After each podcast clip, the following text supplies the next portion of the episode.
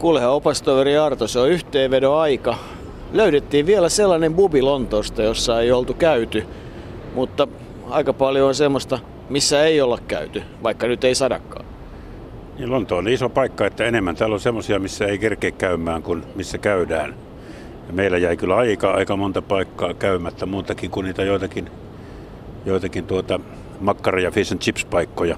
Eli esimerkiksi ei käyty ollenkaan Buckinghamin palatsissa. Sielläkin on osia kuitenkin palatsista nähtävillä, että sielläkin kannattaa käydä, varsinkin jos on kuninkaallista kiinnostunut, mutta sinne ei tiemme tällä kertaa vienyt aika monta kertaa siitä ohi, jossa sateessakin kyllä aina satamäärin ihmisiä oli ihmettelemässä sitä parveketta ja, ja yleensä koko palatsin fasadia, mikä on sitten käytössä, kun jotain kuninkaallista tapahtuu. Ja siellä vaan ei tullut käytyä ja sitten yksi, missä ei käyty, niin oli se Madame Tussauds vahakabinetti ja siihen on kyllä syy.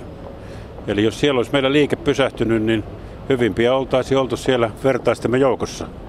Buckinghamin palatsissa ei käyty senkään takia, että sinne ei pääse kuin elo-syyskuussa, jolloin, jolloin kuningatar sattuu olemaan Skotlannin linnassaan, mutta että silloin jos sattuu olemaan täällä, niin, niin sitä voi ihailla. Sitä voi tietysti ihailla myös siinä, missä ei käyty, nimittäin Lontoon silmässä, eli London Eye, se iso maailmanpyörä, jossa 36 kapselia pyörii ympyrää ja, ja 25 henkeä siihen jokaiseen mahtuu. Ja minun muistiinpanojen mukaan siinä on vain 32 kapselia, mutta ei se mitään haittaa. 136 metriä on kuitenkin korkeammalla kohdalla. Se on maailman kolmanneksi suurin. Eihän semmoisia uskalla mennä. Niin, tai sit, ei kai sitten uskalla. Westminster Abbyssäkään ei käyty sisällä. Ohi mentiin niin kuin mentiin tietysti Buckingham Palaceinkin ohi moneen kertaan, mutta Westminster Abbeyin kyllä jonain päivänä vielä olisi kiva mennä ainakin silloin, kun siellä saadaan aatelisarvoja. Silloin olisi mukava päästä mukaan. Sir Arto. Sir Arto, joo. Mutta sehän on täynnä historiaa. Ennen kaikkea sinne on haudattu, haudattu paitsi kuninkaallisia, niin tuota, sinne on haudattu myös kuuluisia. Sävelti Hendel on haudattu sinne. Charles Darwin, kuuluisa luonnontieteilijä, haudattu sinne, Isaac Newton ja sitten myös David Livingstone, joka löyti Victoria-pudoukset, mutta ei kokonaan. Hänen sydämensä on haudattu Sambiaan. Aa, hän kuuluu siis sarjaan haudattu useampaan paikkaan. Tahko Pihkala kuuluu siihen sarjaan ja Jaakko Tuominen taitaa johtaa kilpailua. Niin ja tietysti paroni Pierre de Coubertin, kun tässä olympiatunnelmissa ollaan, niin hänen sydämensä on Kreikan olympiassa ja muu ruumis on sitten haudattu Losanneen Sveitsiin. Ja sitten sieltä löytyy, tuota, jos Westminster Abbey vielä palataan, niin paljon englantilaisia kirjailijoita. Siellä on Downing, Chaucer, Dickens, Kipling, Tennyson. Ja muistomerkki on myös Shakespearelle ja Lordi Byronille, mutta heidät on haudattu sitten eri paikkaan varsinaisesti. Sehän on kirkko, missä on sieltä Wilhelm Valloittajasta lähtien niin kruunattu kaikki Englannin kuninkaat kolmea lukunottamatta, eli Jane Grey, joka oli vain yhdeksän päivää kuningattarena ja sitten Edward V ja Edward VIII, jota ei koskaan ehditty kruunata, kun hänelle tuli kiire naimisiin Wallis Simpsonin kanssa, mutta kaikki muut kuninkaat on siellä kruunattu ja sehän on täynnä historiaa. Siellä on tietysti ollut myös aika sykähdyttäviä hautajaisia, kuten prinsessa Dianan hautajaiset, jossa aina jää mieleen, kun Sir Elton John esitti sen laulu, jonka hän oli alun perin tehnyt Marilynille. Niin, se oli ja on edelleen kaunis kappale ihan molemmissa muodoissaan. Mutta vielä siihen, jos palataan sinne Abbeyin, niin se mikä meillä on jäänyt tässä matkan varrella sanomatta, niin Englantihan yritti olla myös tasavalta aikana, Oliver Cromwellin aikana. Cromwell oli kyllä aikamoinen hirmuhallitsija, mutta periaatteessa semmoinen lordi-projektori, ei kuningas. Ja hänet haudattiin alun perin myös Westminster Abbeyin, mutta siinä päästään taas tähän Englannin julmaan historiaan. Siinä vaiheessa, kun monarkia palautettiin kolme vuoden kuluttua siitä, niin Cromwellin ruumis, kun hän oli kuollut 1658, niin ruumis kaivettiin sieltä kirkosta pois ja revittiin kappaleiksi. Eli se on jälleen yksi lisää tähän Englannin sitaateissa väkivallattomaa historiaa. Niin, kyllähän meillä todella paikkoja on. Mainitsit tuossa jo tuon vahakabinetin, Madame Tussauds vahakabinetin. Se kuuluu yhtenä näistä Lontoon kymmenen ehkä käydyimmän kohteen listalla olevista paikoista, jossa me emme tällä kertaa käyneet. Se oli vähän niin kuin turhan ooviosta itsestään selvä. Täällä Lontoossa on niin paljon semmoista mielenkiintoista nähtävää kyllä senkin ulkopuolella. Ai niin kuin Westminster Abbeyn ulkopuolella vai mitä tarkoitit? Niin, tai Madame Tussauds ulkopuolella tai Tiedätkö muuten Jouko, mistä Piccadilly aukio? Sehän on, tai sitä väitetään, että se on maailman kuvatuin paikka. Mistä se on saanut nimensä? En mä tiedä, mutta eikö täällä jossain ollut jotain räätäleitä? Joo, ja sielläkin oli aikanaan 1500-luvun loppupuolella Robert Baker-niminen rääteli, joka valmisti aatelisten suosimia jäykkiä valkoisia kauluksia. Ne oli tämmöisiä Piccadilly-nimisiä ja siitä tuo aukio on kuulemma saanut nimensä. Kaikenlaista sitä on, mitä historia paljastaa. Mutta eikö me kuitenkin käyty Piccadilly Circuksessa ja ties missä? Käytiin, käytiin. Siinä on tämä kuuluisa Eroksen patsas ja todella väitetään, että se on maailman kuvatuin paikka. En tiedä sitten pitäneekö paikkansa, mutta kaikenlaisia väitteitä sitä voi esittää. No, mitkä kaikki museot meiltä jäi käymättä? Oletko listannut ne? En ole listannut, en ole listannut, mutta niitä jäi aika paljon. Luonnontieteellinen museo on varmasti yksi sellainen, missä ei käyty ja joka, joka on erityisen mielenkiintoinen. British-museostakin jäi käymättä aika monta huonetta, sekin on mielenkiintoinen. Ja emme myöskään käyneet eläintarhassa, koska ei eläimiä saa pelotella.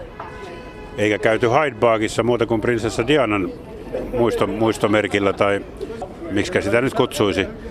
Olisi pitänyt käydä siellä Marble Archin puolella. Siellähän on tämä Speakers Corner, eli puhujien kulma, jossa saa sitten puhua ihan mitä tahansa. Tosin jos poliisille joku valittaa niistä jutuista, niin sitten poliisi saattaa puuttua asiaan. Ja se ei pelkästään rajoitu tuo puhuminen siihen yhteen kulmaan, vaan osa Hyde Parkista on sunnuntaisin nimenomaan varattu sille, että siellä voi käydä purkamassa itseään ja puhumassa ihan mistä mieleen juolahtaa niin kauan kuin se pysyy säädöllisyyden puitteissa. Onko opas Arto sinulla sellainen tunne, että emme ole tähän mennessä puhuneet riittävästi tällä matkalla, kun kaipaisit vielä Speakers Corneriin? Emme myöskään ole laulaneet kovinkaan paljon ja se, mikä minun mielestäni enemmän kuuluu tietysti Liverpooliin, mutta myös Lontooseen, ehkä myös Hampuriin, on Beatles ja kyllähän täällä voi kulkea aika tavalla Beatlesin jalanjäljillä, eli Beatles-kävelythän on suosittuja ja kyllähän Abbey Roadilla moni on ottanut valokuvia. On ottanut. Mä oon muuten käynyt siellä Star Clubilla Hampurissa, jossa Beatlesien väitetään ja jossa ne hyvin pitkälle nousivatkin kuuluisuuteen. Sitten Liverpoolihan se kuitenkin keskittyy sen yhtyeen toiminta, mutta Lontoossakin on paljon Abbey Roadin studiot ja muut kaikki on täällä saavutettavissa, joten musiikki-ihmiselle. Ja sitten kun tiedetään, että on näitä musikaaleja ja, ja teatteritoiminta on täällä aivan loistavaa. Siinä Piccadillyllä muuten on mennyt jo pitkään Hitchcockin 39 askelta, joka, joka kuvataan komediaksi, mutta sehän on tuommoinen thrilleri komedia ja e, tietysti siinä täytyy sitä englannin kieltä vähän ymmärtää, että siitä nauttii, mutta kyllä ne näyttelijöiden tunnelmat ja esitykset, vaikka ei kieltäkään ihan osu, niin kyllä ne välittyy ihmisille. Täällä tämä teatteritaide, esittävä taide on kyllä erittäin korkeassa kurssissa.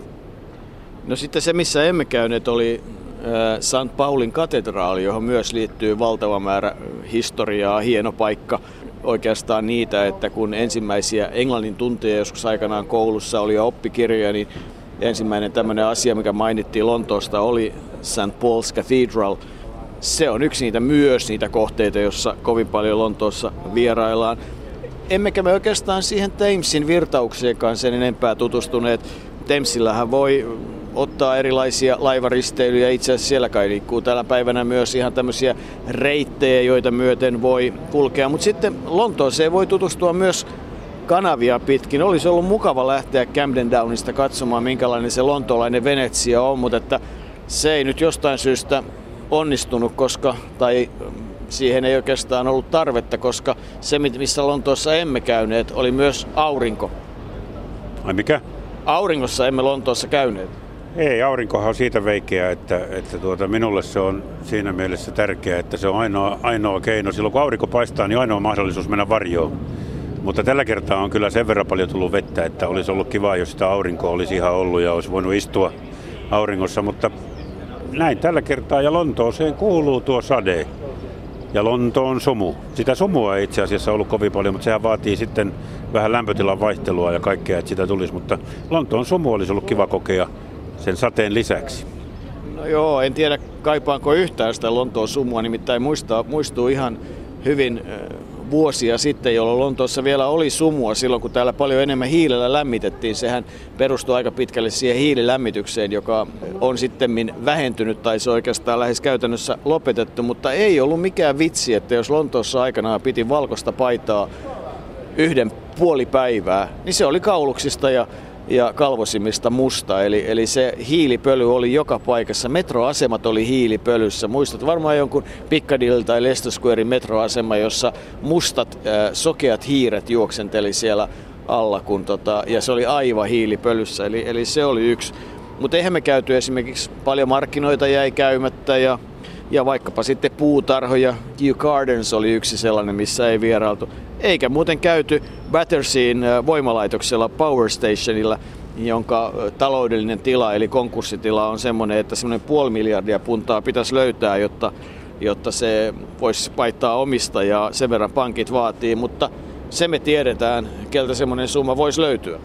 Niin, sehän on yksi ehdokas Chelsean uudeksi stadioniksi, eli rakennettaisiin jalkapallostadion sinne maailman suurimman tiilirakennuksen sisään. Olisihan se tietysti aika mahtavaa, saa nähdä minkälainen päätös siitäkin tulee. Mutta siitä tulikin mieleen, että yksi asia, mistä olemme visuusti pysytelleet erossa, on jalkapallo.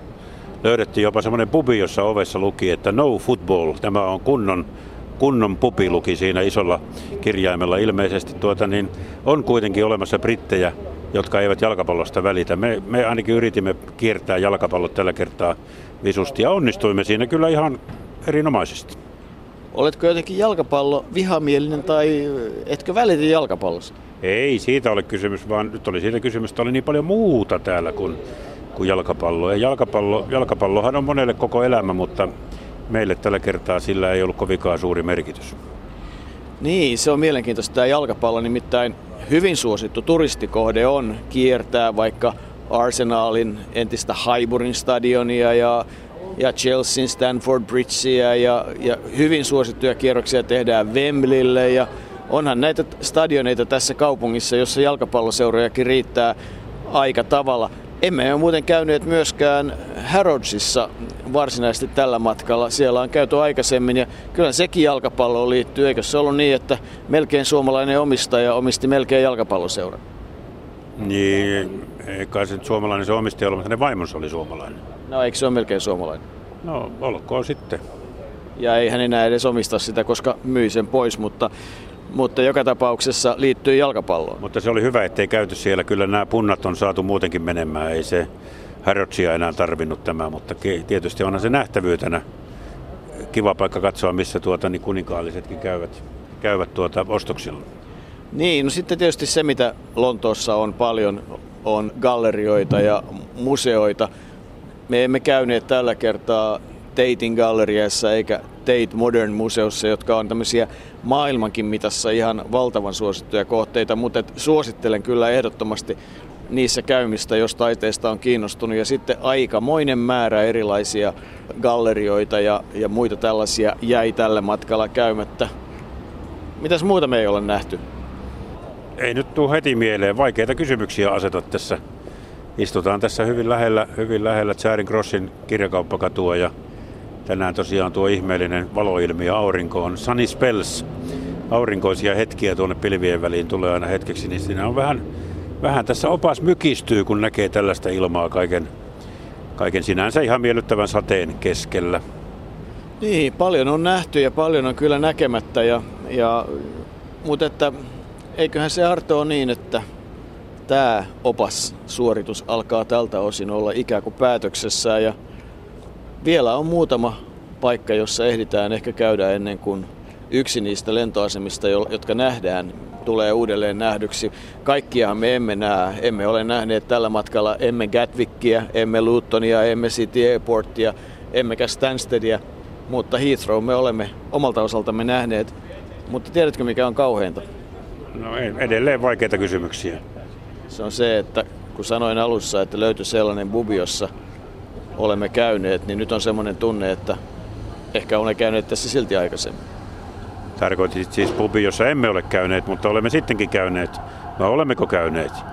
En tiedä, mutta tutulta vaikuttaa. Tosin täytyy muistaa, että kaikki englantilaiset olohuoneet, joita pubeiksi kutsutaan public houses, ovat kyllä hyvin samantyyppisiä.